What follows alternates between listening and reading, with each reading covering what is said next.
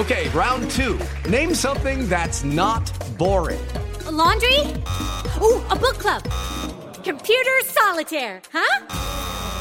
Ah, oh, sorry, we were looking for Chumba Casino. That's right. ChumbaCasino.com has over 100 casino style games. Join today and play for free for your chance to redeem some serious prizes. ChumbaCasino.com. No purchase necessary. Full prohibited by law. 18 plus terms and conditions apply. See website for details. Welcome to Haunted Road, a production of iHeartRadio and Grim and Mild from Aaron Mahnke.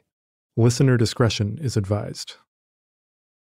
Before I get started, I want to remind you all that this is the season two finale of Haunted Road. We'll be taking a break before we return with season three, so please remain subscribed and please keep telling your friends and spreading the good word. Thanks so much for your support and listenership. I love going on this journey with you every week. Hopefully, we can keep the show rolling for many seasons to come. Now, let's get spooky.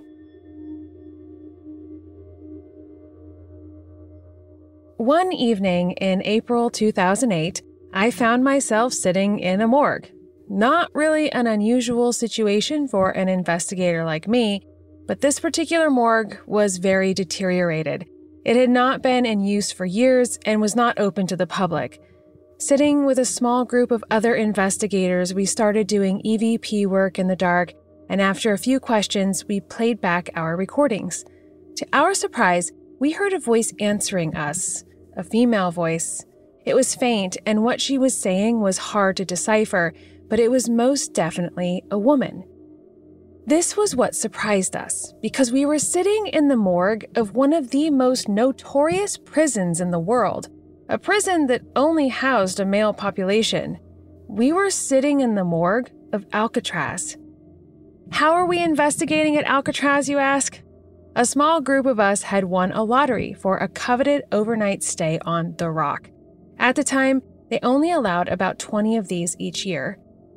As that night progressed, I needed to get a little sleep, so I settled in my bed in cell block D, the most haunted portion of the prison, because of course that's where I'd sleep.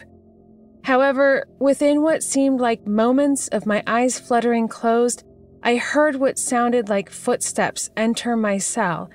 I expected one of my friends to be playing a prank, so I opened my eyes wide and shot up in my bunk to scare them back. But I was alone. All I could see was the faint glow of moonlight, and all I could hear was a foghorn in the distance.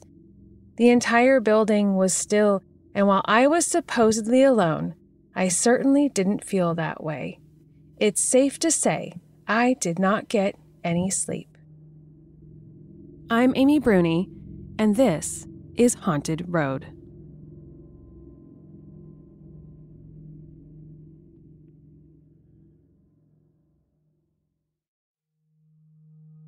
In June 1962, Frank Morris and brothers John and Clarence Anglin vanished from their cells in Alcatraz, never to be heard from again. It was later discovered that the men hatched an intricate plot to escape the island prison, tunneling holes in walls they disguised with false fronts, enlarging air vents, and fashioning dummies complete with human hair to pass night inspection so they could escape from their cells undetected. They used prison issued raincoats to make crude life vests and a pontoon type raft to assist in their swim, the Federal Bureau of Prisons wrote in a history of Alcatraz. A cell house search turned up the drills, heads, wall segments, and other tools, while the water search found two life vests, one in the bay, the other outside the Golden Gate, oars and letters and photographs belonging to the Anglins that had been carefully wrapped to be watertight, but no sign of the men was found. Other prisoners had tried to escape from the island before, but none had vanished without a trace. This infamous event was dramatized in the 1979 Clint Eastwood movie Escape from Alcatraz, but that's certainly not where the legends of the most notorious prison in American history started. Alcatraz was colonized in 1775 by Spanish explorer Juan Manuel de Olaya, who named it Alcatrazes after the island's pelicans, which was eventually anglicized to the name we know today. In the mid 19th century, the U.S. Army built a fort on the island, which held the first lighthouse on the west coast. As a fortress, it was nearly impregnable as technology of the time could make it, the National Park Service has said. An American Gibraltar, and it was crowned with a brick masonry citadel which may have been unique in the annals of American military architecture. While it was fashioned as a fortress, Alcatraz's fort never saw military action and instead became a prison to punish and detain insubordinate soldiers. Eventually, the detainee population grew to include Confederate sympathizers in the Civil War and conscientious objectors in World War I. It also has a dark history of imprisoning Native Americans who resisted the whitewashing imposed on them by the American government, imprisoning Native activists as early as 1873 who were described as murderous looking Indians by a San Francisco newspaper in 1895. The article is filled with racial stereotypes of murderous and crafty redskins who refuse to live according to the civilized ways of the white men, the National Park Service later wrote. In 1934, the government converted the building into a federal penitentiary. There is maybe no other prison in America that has inspired the legends Alcatraz has or holds the same place in pop culture. Before you tweet at me, no, the prison from Shawshank Redemption isn't a real place.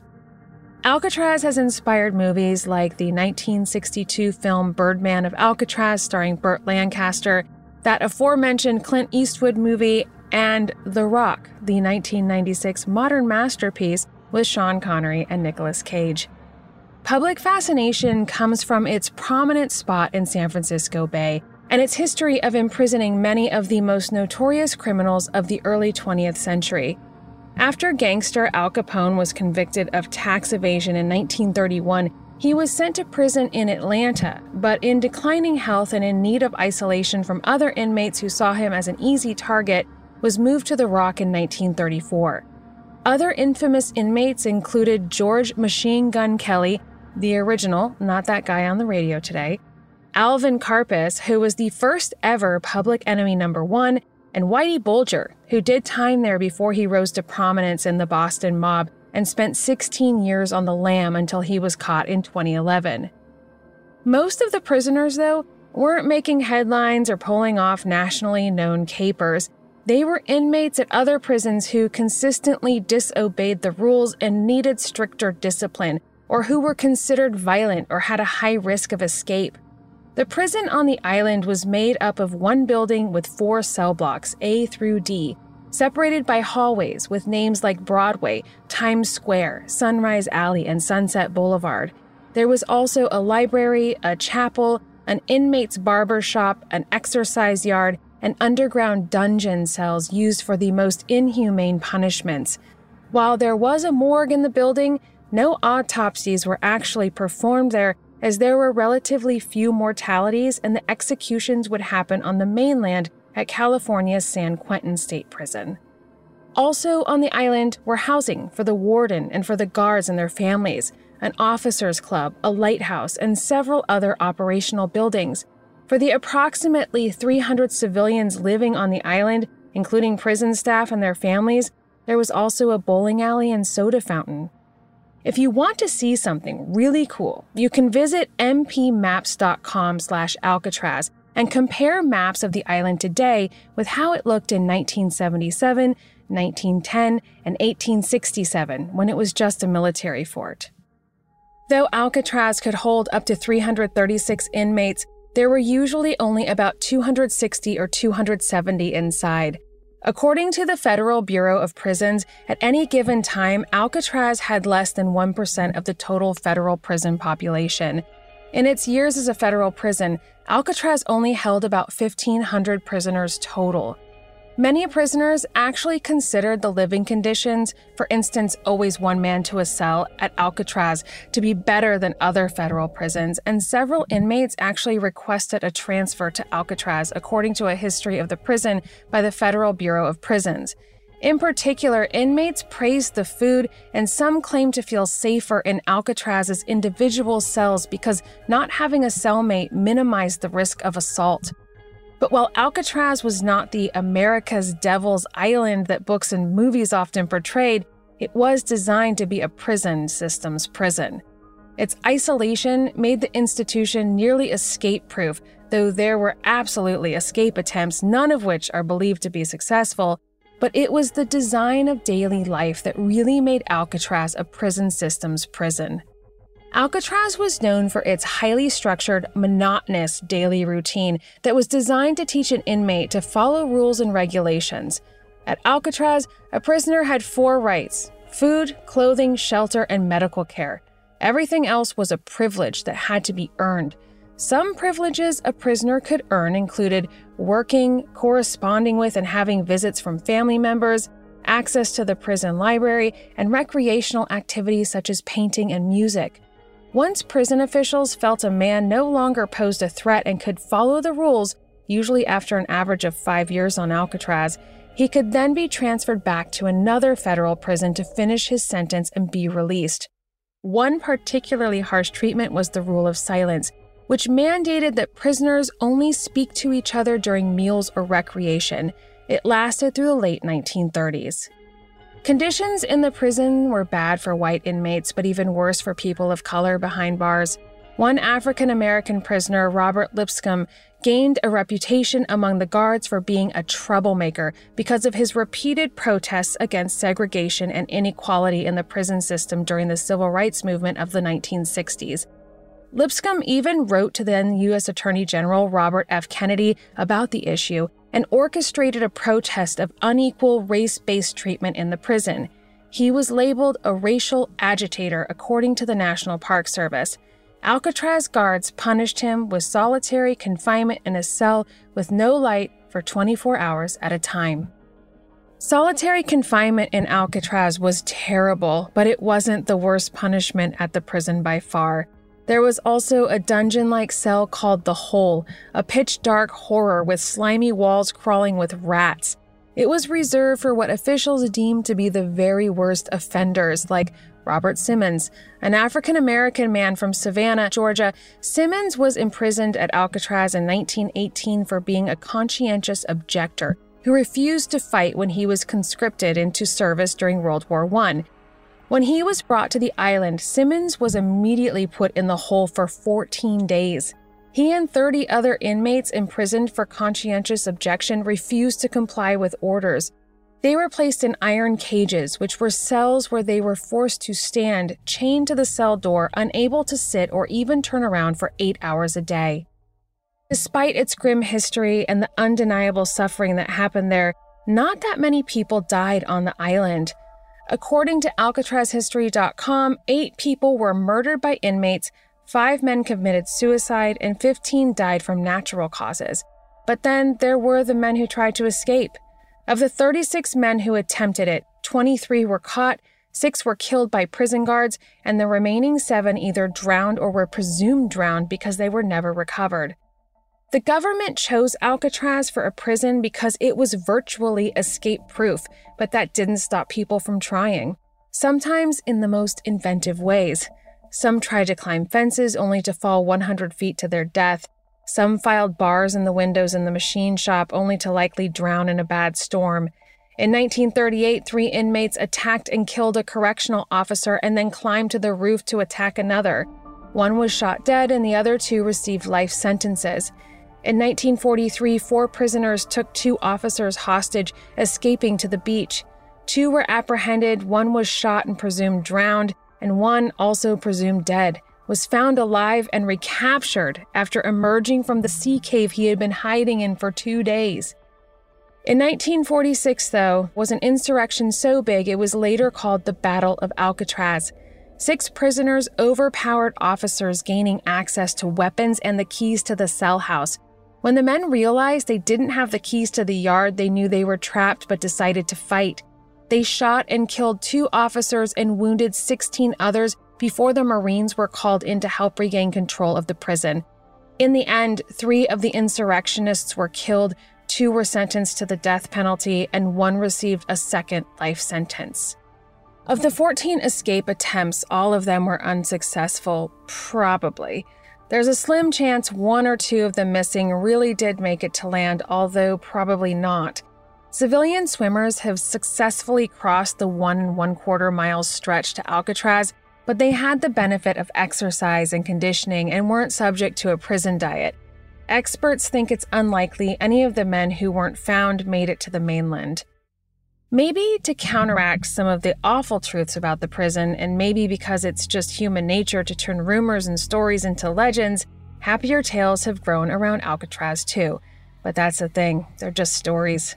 The most famous of all of them is The Birdman of Alcatraz, a tall tale about Robert Stroud, originally imprisoned for manslaughter, who was moved to the federal prison in Leavenworth, Kansas, after attacking another inmate. He was then transferred to Alcatraz after being convicted of first degree murder of a Leavenworth prison guard. Stroud raised and sold birds during his time at that prison, even writing a book called Diseases of Canaries, which had to be smuggled out to be published. But all that stopped in Kansas. According to the Federal Bureau of Prisons, Stroud never had any birds at Alcatraz, nor was he the grandfatherly person portrayed by Burt Lancaster in the well known movie. Another rumor that isn't true that Al Capone used to play his banjo in the bathroom. Wild San Francisco Tours wrote about this one, which often ends up in stories about the hauntings at Alcatraz. Due to fearing that he would be killed if he dared to play the banjo in the open, the website wrote, he resolved to practice it in the showers. Some say they can still hear the banjo music playing there on occasion. Capone definitely did play banjo in the prison band, called the Rock Islanders, which gave concerts on Sundays for other inmates, but there's no substantiated accounts of Capone being afraid to practice or playing in the showers. I've investigated Alcatraz many times, and I've never once heard the sounds of a ghostly banjo in a bathroom. And trust me, I would recognize that sound. I've been on the Haunted Mansion ride at Disney enough times to know a ghost banjo when I hear one. The federal prison on Alcatraz closed on March 21, 1963, with prisoners being located to other federal penitentiaries. Alcatraz didn't close because of the increasingly daring and deadly escape attempts, but rather, as most things in government go, because of money. The island prison needed an estimated three to five million dollars in repairs to keep the prison open. Beyond that, Alcatraz was significantly more expensive to operate than any other federal prison, nearly three times the cost, in fact. According to the Federal Bureau of Prisons, the daily per capita cost at Alcatraz in 1959 was $10. $10 compared to $3 at Atlanta's federal correctional facility. In 1970, a fire on the island damaged its historic lighthouse and destroyed four buildings. Two years later, Alcatraz became part of the new Golden Gate National Recreation Area, and the prison opened to the public. It's now a massively popular tourist destination, bringing in more than 1.4 million visitors a year, according to the Parks Conservancy. They explore the shoreline, tour the grounds, walk through cell blocks, peer into the darkness of solitary confinement, and quite often, they experience things they can't explain. Visitors say they hear strange sounds and have even claimed to have seen the old, now burned lighthouse reappear on foggy nights, illuminated by an eerie green light. But reports of hauntings at Alcatraz aren't new. Prisoners and even guards were claiming to have seen terrifying things there nearly a century ago. While the island served as a federal penitentiary, several guards reported extraordinary experiences, including hearing the sounds of sobbing and moaning, terrible smells, and reports of what they called the Thing, an entity that was said to appear with glowing eyes, author Kathy Weiser wrote in Ghosts of Alcatraz Island. Other reports were made of phantom prisoners and soldiers appearing before the guards and families who lived on the island. Especially as the prison aged and collected more and more traumatic experiences and deaths, guards reported strange noises, especially from a corridor where three inmates were shot as they were trying to escape. Reportedly, even Warden Johnston, who did not believe in ghosts, once encountered the unmistakable sounds of a woman sobbing while leading several guests on a tour of the prison, Kathy Weiser wrote. The cries heard by the warden and the guests were described as coming from inside the walls of the dungeon. Just as the sobbing stopped, an icy cold wind blew through the group. There's even a notorious story about an apparition in the warden's house during a Christmas party. Guests reported seeing a man appear before them wearing a gray suit and mutton chop sideburns. As he materialized, guards later recounted the room turned very cold and the fire in the stove went out. Then the man vanished. Though the house has since burned down, people still regularly claim to have strange experiences at that spot on the island. The most and most terrifying paranormal experiences have been reported inside the prison walls. Throughout cell blocks A, B, and C, visitors and National Park Service employees have reported hearing mysterious screams, moaning and crying from disembodied voices, crashing sounds, and running footsteps. Night watchmen have said they've repeatedly heard strange clanging coming from cell block C, which stops as soon as the guard opens the door to investigate. Cell block D, though, is another story altogether. Allegedly, the most haunted section of the prison, the area was plagued with dark happenings even when prisoners were still incarcerated there. It is believed that one night in the 1940s, a prisoner of the cell was screaming in terror about seeing a creature with glowing eyes. The next day, officers found the prisoner strangled to death in his cell. The ghost of that prisoner now roams the area seeking revenge. That revenge part might be a little outlandish, but there have been multiple accounts of a being with glowing eyes, especially around cell 14D, where a prisoner did actually die after claiming to have seen the creature. Visitors today report feeling extreme cold when they enter that space, as though there is something otherworldly in the room.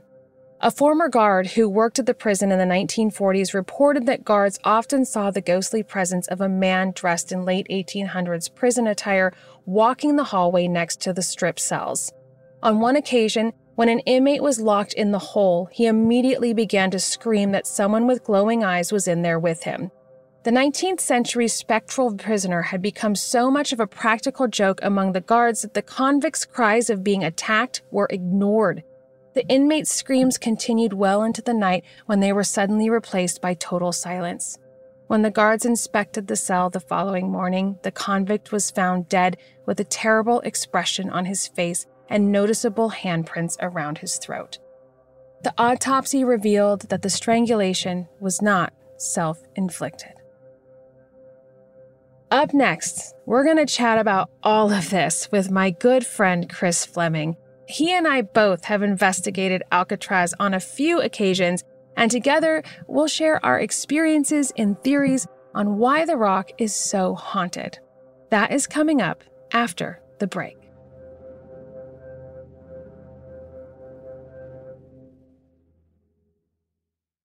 Lucky Land Casino asking people what's the weirdest place you've gotten lucky? Lucky? In line at the deli, I guess? Aha, in my dentist's office. More than once, actually. Do I have to say? Yes, you do. In the car before my kids' PTA meeting. Really? Yes. Excuse me, what's the weirdest place you've gotten lucky? I never win and tell. Well, there you have it. You can get lucky anywhere playing at LuckyLandSlots.com. Play for free right now. Are you feeling lucky? No purchase necessary. Void where prohibited by law. 18 plus. Terms and conditions apply. See website for details.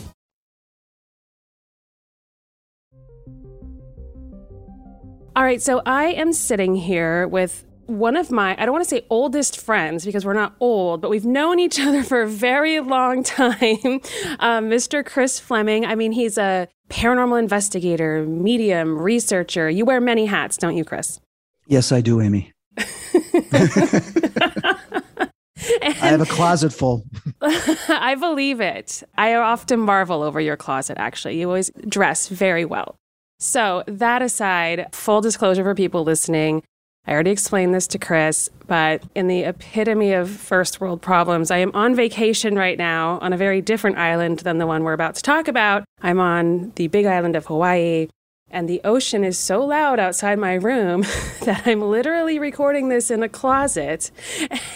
And I'm doing my best. I'm hearing housekeeping outside, I hear the ocean behind me. So we'll just let it add to the ambiance as we talk about Alcatraz, right? Exactly. So I wanted to talk to Chris because, like me, he has investigated Alcatraz a couple of times, and it's one of those places that is hard to investigate. It's not really open to investigations. And I know the first time I investigated was in like 2007 or 8. And the way we were able to do it was they have a lottery system for overnights. And so I was working with a nonprofit and basically we put our name in for the lottery for the overnight and we got it. And so a group of like 15 or 20 of us just all got to go and spend the night on Alcatraz. And it was such an interesting cast of characters. It was me, Dave Schrader was there, Mark and Debbie Constantino were there. Patrick Burns was there. It was wow. just like just this really cool, like kind of hodgepodge of group of investigators. And it was really fun. It was one of my first like really um, cool experiences with the paranormal community. So just a neat story. Now, how did you get to investigate the rock? It was always one of my top 10 places I wanted to go. And when I had got hired to do the TV show Dead Famous, we had various locations. And one of the episodes was on Al Capone. So they said, We're going to Alcatraz. And I'm like, Oh my God, it's been on my list. So we went to Alcatraz uh, during the middle of the day, and we were there all the way till early in the morning. The first time we were there, and because of what I captured on my recorder, some of the EVPs, when production presented this to the network, they said, Oh my God. So they quickly greenlit a special, Return to mm. Alcatraz.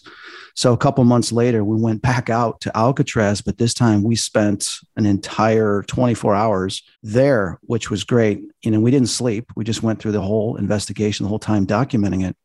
So That's for me, awesome. it was a dream come true. We're very fortunate to have been able to go and even to have been able to go on more than one occasion. Like, I'm well aware of how awesome that is. I did sleep on the island. I slept in cell block D, which is supposedly. Oh, I got stories for you. I slept all by myself in a cell. Like, I find, you know, how you kind of hit a wall at some point when you're investigating, like three or four in the morning. You're like, okay, I need a moment. I didn't sleep that well, it turns out. So, not that night. So, so tell me what happened to you in cell block D. Well, the first uh, time we went there, um, they said, Chris, you know, we're going to put you in cell block D in 14 because there's this story.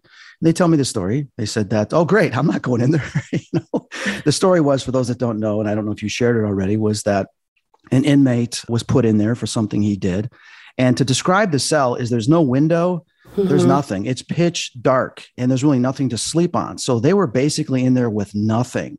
Mm. The inmate was screaming out that there was something in there with him and had like these glowing eyes. Yes. And he was terrified. The uh, security guards were like, oh, yeah, right, you know, whatever. The next morning they go there, he's dead. Mm-hmm. And from what rumor says is that he was choked around the throat, he was killed, and they don't know how this happened.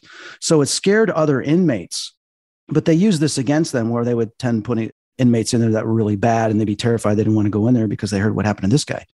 So they uh, put me in cell block 14D, and I was in there for about 45 minutes, almost an hour, and nothing. I felt nothing. So I'm like, all right, this is not working. This is well. Do you want to try some of the other cells? I said, sure. So I went down to 13, didn't feel anything, went to cell block 12, which is just two doors down. That is where things started happening. I started feeling some stuff. And then my recorder shut off by itself, which scared mm. the hell out of me because it's very tinty inside there any sound is amplified. And when you're in pitch dark by yourself, filming yourself with a camera in your left hand, it was startling. But what happened was I was basically calling out saying, Come on, there's prisoners here. I've had experiences since I was a child. You know, show me something, prove something to me that you're here. Were you afraid of me? And I play back the audio and I caught this EVP that says, I'll face you. Oh my God. Oh my God. Amy, it's it's when you listen to the sound of the voice, like when I speak to people and I present this EVP to them in some of my lectures, you can tell the personality as if there's some older guy with tattoos, you know, obviously an inmate, but then also the voice is very rough, like he smoked a lot. and I'm like, yeah, the personality comes through clearly. So there was other EVP2s like we're going to effing kill you, stuff like that, which was very violent because here I was antagonizing them, saying, prove yourself. So for us, it was extraordinary that, okay, we got some contact through EVP. I did pick up, there was a lot of residual energy that was there, obviously, from inmates being there, a lot of emotional dismay, violence. But the one interesting thing, I did connect with one spirit. It was actually near the laundry room, which at first I thought was very peaceful. Like, oh, wow, this is peaceful. it's away from everybody else where people don't get bothered. And then all of a sudden, something connected with me and it shifted. And for me, to this day, this still is probably one of the most emotional connections I've had with a spirit, beside one spirit who was trying to find his daughters. This inmate that was there had killed a woman. And when he was killing her, unfortunately, a child came out of one of the rooms and he ended up killing that child. Mm. Now his soul had died there, and basically was saying is like I've always regretted killing that child, and because of that, I can never go to heaven. I can never leave this place. So he's basically stuck there. And the, the most horrific part about that, and you understand this with working with Chip, is we will sometimes see the visuals and the emotions oh, of yeah. what this person experienced and what they did. So I'm breaking down crying. It's as if I just witnessed it right in front of me. So, still to this day, it's probably one of the most emotional connections that I've had with a spirit in witnessing this, but also the remorse that this soul had in spirit to what he had done. So, that was one interesting connection that occurred. That brings up a good point. And I'm not a medium or psychic by any stretch, but I've always wondered if maybe the reason why prisons end up being haunted, not even necessarily by people who actually pass there, is that they feel like they deserve to be there. Like it's kind of this, you know, self imposed sentence. D- do you think that's true? Oh, yeah besides the residual energy of what some of these inmates did and how they thought, such as Robert Stroud, Birdman, he was just, he had this mentality where he liked to see people killed. He got mm. off on watching this. But then you had some other inmates there that were terrified of other people. I mean, Al Capone was stabbed with scissors in the showers, and he didn't get away with a lot of stuff that he did at other prisons. That's why they put him in Alcatraz, right. was because they knew he was not going to get away and pay people off, which he mm-hmm. didn't. So he was there for about four and a half years. But you have some there's about eight people I hear that had died there. Spirits are going to be there. But what's interesting about the place is not only do you have the residual energy and some inmates like we're describing that are stuck there because they feel they don't want to go anywhere else because the crimes they committed, but Native Americans were there over 200 years ago. That was their land. Right. And even in recorded history regarding them, they talked about evil spirits, that mm-hmm. there was mm-hmm. evil spirits on that land. Well, from looking at Alcatraz when it got taken over in the 1930s, I believe, and then it got shut down around 1963. Native Americans took back that land because there was a law, some decree that said federally regulated land after seven years, if they don't occupy it or use it for anything, it will revert back to the original owners. So it went back to the Native Americans. So they moved in in the late 1960s and they started living in the cells and in various buildings. And after two months, they started having experience started hearing yelling. Some of them were getting choked mm. and seeing certain shadows. So some of them got, they use the term spooked because we interviewed one of the Native Americans and he says, We got spooked and yeah. there were spooks around here. So some of us moved to other sections of the island to get away from it. But mm-hmm. then shortly after that, some of them started going crazy. They said wow. mentally they were fighting amongst themselves, getting irritated, agitated, emotional issues.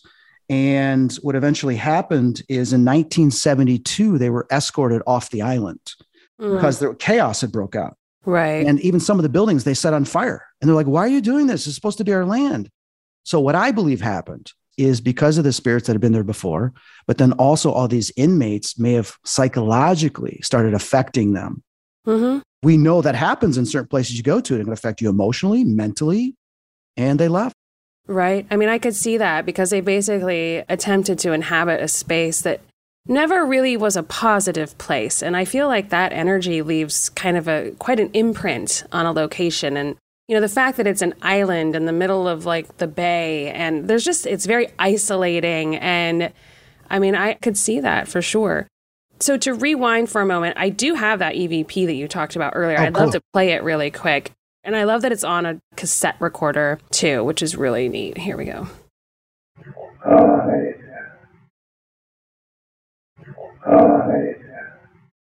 It's really cool. That's clear. you just get chills. I get the goosebumps. and I remember I was up at four in the morning going through all the audio because the old cassette, you know, you got to listen to it when you find it, then you just extract it and put it on, you know, to record it and send it. And I jumped up out of there going, no way. And I was like, yes. I was like, holy cow. I mean, the crew, you know, the production and even the network, they're like, oh my God. And that got us to go back there. And, and I remember when I went back there, I played it over and over and over again, looping it to try to antagonize the spirit. So, okay, I'll face you, show yourself. Right. Nothing happened with the people I was with. We felt them getting angry. That was it. So I went back into the cell by myself again.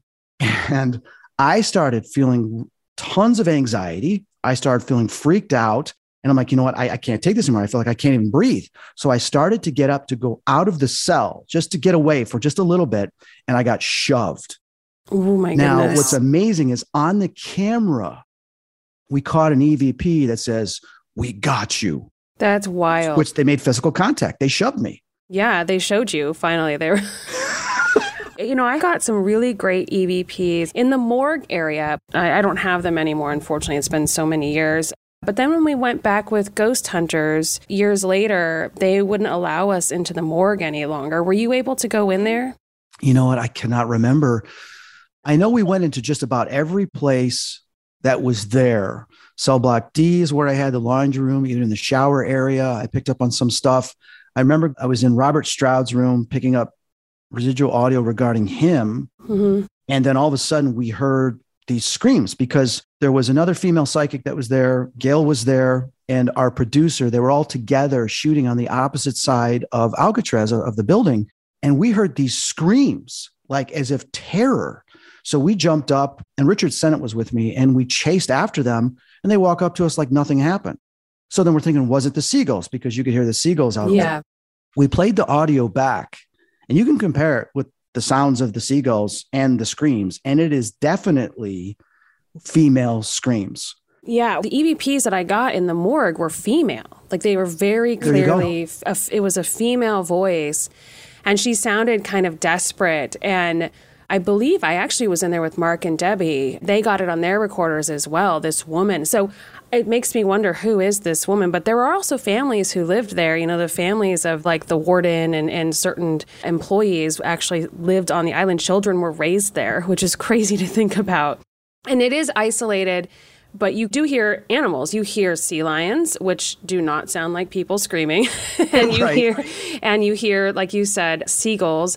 And you'll hear like the occasional foghorn in the distance, but it's strange to be on that island and be staring at one of the biggest cities in the world, but be in complete silence.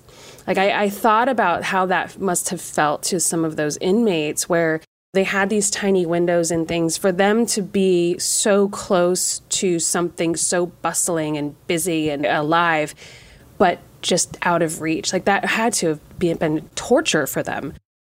Oh yeah, and, and who even knows too? Underneath the the big rock, as they call it, the rock.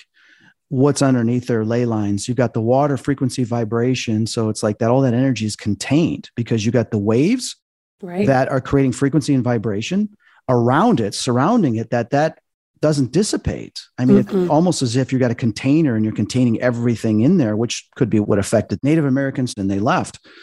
So, for anybody that understands, is emotions, trauma, violence, events can be recorded. We call it place memory. It's also called residual energy. In the UK, they call it stone tape theory. Mhm. And parapsychologists discuss this. William Roll identified place memory is that these emotions can just be recorded there. Now, when you're put in that room from past impressions, you know, you're going to start absorbing that. You're going to start affecting your own mental state, your physical body, because those frequencies are playing over and over and over again. And you're sitting right in it. So, for a place like that, there may people might go there and they don't feel anything. But another period of time, they will. It all depends upon what's playing and what they're picking up at that time. So, it's a remarkable place, you know, and you can catch EVPs of spirits that are there presently, or you can even catch residual audio from the past of conversations or events that occurred. Oh, I bet. And I actually never thought about that how inmates may be put there later and they're also being affected by past trauma and that kind of imprint of what happened there before they even got there. And so that might have affected just some of the outcomes that way and their psychological state. I mean, I can't even imagine. And that also explains why, you know, people made escape attempts as well. So when we were there with ghost hunters, we did get a lot of EVPs. At one point, Jane Grant actually got the name of a past inmate and we're Wow. able to cross reference it with actual records and find record of this person actually having been there at one point which was pretty well it wasn't any well-known person they didn't have they just had to look through records so I thought that was really interesting. And I'm trying to, oh, it was our 100th episode special. So that was a big deal. Oh, I remember. I remember. I did watch that. it was like uh, I think we did. We did a live show from the actual Saturday Night Live studio. Josh Gates hosted, and it was so awkward. It was like they would trot us out on stage. and he would ask us questions, and then they would play a clip of the investigation. So it was like this live show from Saturday Night Live studios. and they would cut back to the investigation we'd done like two months before on Alcatraz. it's so, Saturday night. but it was special. It was a big deal. Then we made it to 200 episodes, but it was it was kind of interesting. But I mean, we were there for two or three nights, and I remember distinctly yeah. hearing footsteps on multiple occasions. We saw a shadow figure at least once. It was one of the first places we tried using a laser grid. Definitely voices, lots of voices. And so, are there any other like major experiences that you remember having? Um, well, beside the being pushed and then also seeing the shadow person in the one room, which we didn't capture on camera because we were taking a break. We were all exhausted. Right. That's and how I remember works. seeing, yeah, there was these benches that were on the floor. And I forget, it was a great hall or something. And I remember seeing this just shadow form go right across the wall and then goes away from the wall to where it's three dimensional and it was high up too, but it was very ver- uh, vertical. And then it darted right behind. And said, "Oh my god, I just saw a shadow!" And they're like, "Well, we're charging our batteries." They're like, you know, the camera crew's like, "We charge," so we didn't even use it. So for me, that was pretty cool. The other thing was is that I know that there was some arguing and there was some, I want to say, dissension or bickering going on with some some of the crew which we started getting affected. And even know my co-host mm. the first time we were there, we, we started getting affected and getting angry at each other. And I was just at that time, I didn't realize how the place was actually affecting us. And I know this now, of course, many years of investigating, but it was affecting us as a production crew, the emotions, which is one tactic that sometimes these negative spirits will do is to get you out of there. They'll make you fight amongst yourself just to ruin what you're doing. So for us, that was something we obviously didn't discuss during the show, mm-hmm. but it was something that went on behind the scenes. And it was, yeah. uh, I mean, literally, we we kind of some of us wanted to get off that island the very first time because what was happening. But we went back the second time, we kind of prepared ourselves to fight any of that off. Mm, it is really surreal that morning that you leave when the sun's coming up and they right come, they come and fetch you off the island and, and yes. you kind of look back at it and you're like what did i just do like this this is the wildest thing and it, it's very serene and peaceful but you kind of you're like i i got to leave. I got to literally escape when so many others did not. It, it's you just nailed it with what you said because both times i remember just looking back at that island going oh my god you know? How could anybody swim from that rock all the way to the shore? Because the, the water's ice cold plus it's very choppy. It's like there's just no way. And i kept saying is there sharks here? You know someone oh there are. I know that's what i heard yeah, I grew up not far from there. So, you know, in the, that kind of moment, like when you grow up near something, you tend to not go there. I've learned, like, if there's some sort of touristy spot, like, I didn't even go to Alcatraz, I think, until that first time I went to investigate it. And like I said, it's just, it's always going to be one of those kind of profound paranormal moments for me. So, I want to share this with you too is yeah. that we also got to interview one of the park rangers and also one of the inmates that was actually there. And he, he called the place a living hell. And when he was asked, you know, what type of stuff went on, he says, well, there's a couple things he experienced, but from some of the other inmates and what had been passed on over the years was, which some of the stuff we discussed already was they heard crying, they heard moans, they heard yelling noises. Some of them had been touched, but they also heard doors closing. And sometimes mm-hmm. they would hear some of the cells open and they would go look to see who, who's getting out, what's going on. Are they opening up for us? And, you know, there's nothing there. And then also they had talked about hearing banjo uh, sounds of banjos playing or even harmonicas late at night, but yet nobody would be playing it. So they wonder if that was previous inmates that may have played something, but yet that music would still echo through the halls of the prison. So it's a type of place you want to go there and kind of just sit and listen for a period of time and move from place to place to see what you're going to pick up, but also record because obviously, you know, a lot of EVPs we don't hear only down to 20 hertz and it goes way below that and record the entire time you're there and then listen to it and you'd be surprised upon playback some of the responses you get that that you weren't feeling anything but they were right, right. beside you. And i think that you know people might assume that they need to do an overnight or and they do do night tours that i think there are limited amounts of people on those so that might be easier if people do want to bring some equipment. But even when you go during the day it's not completely packed. It's actually pretty easy to kind of sneak off and do a little EVP work or you know they do have lots of experiences on tours. You know, I've heard from tour guides, from rangers, from former employees that they've had things happen in the middle of the day with plenty of people around.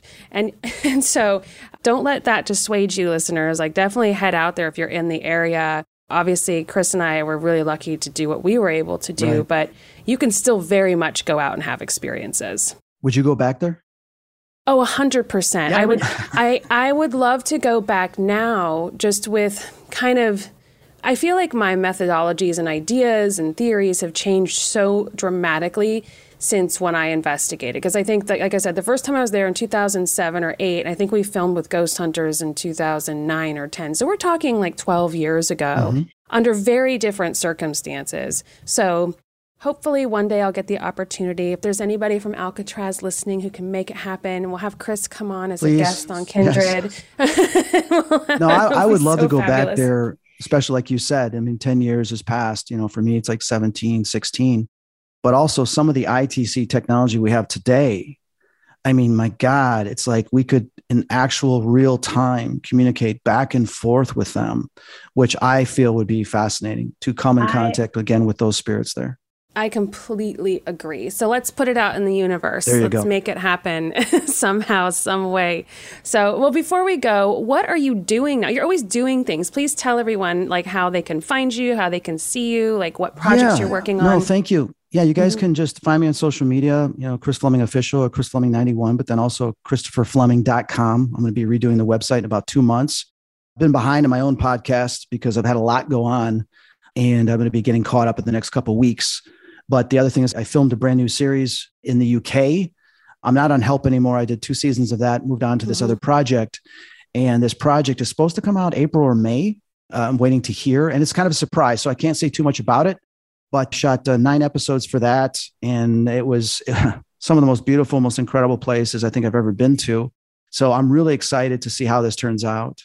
Well, amazing. I know I always see you on social media going to fun places. So I can't wait to watch. Well, thank you so much um, for taking the time. It's nice to catch up. I saw you briefly in Vegas and then you were gone. So we'll have to catch up again soon in person at, at another event or something. thank you so much. I appreciate it. All the best to you, your family, and all the listeners. Likewise. Thank you, Chris. Alcatraz is one of the haunts I get asked about most often. At the same time, it's one of those that isn't really investigated all that often. What we have to go on are mostly reports given to us by employees, park rangers, and tourists. I'd love to get in there and really get some answers, spend a few nights with the ghosts in the middle of the bay, finding out just who they are and why they linger. It's most certainly haunted, and I can absolutely understand why, but it may continue being one of those large question marks in my paranormal career. So if anyone has an in on the rock, please drop me a line. Until then, please visit and let me know what you find and experience. I'm Amy Bruni, and this was Haunted Road.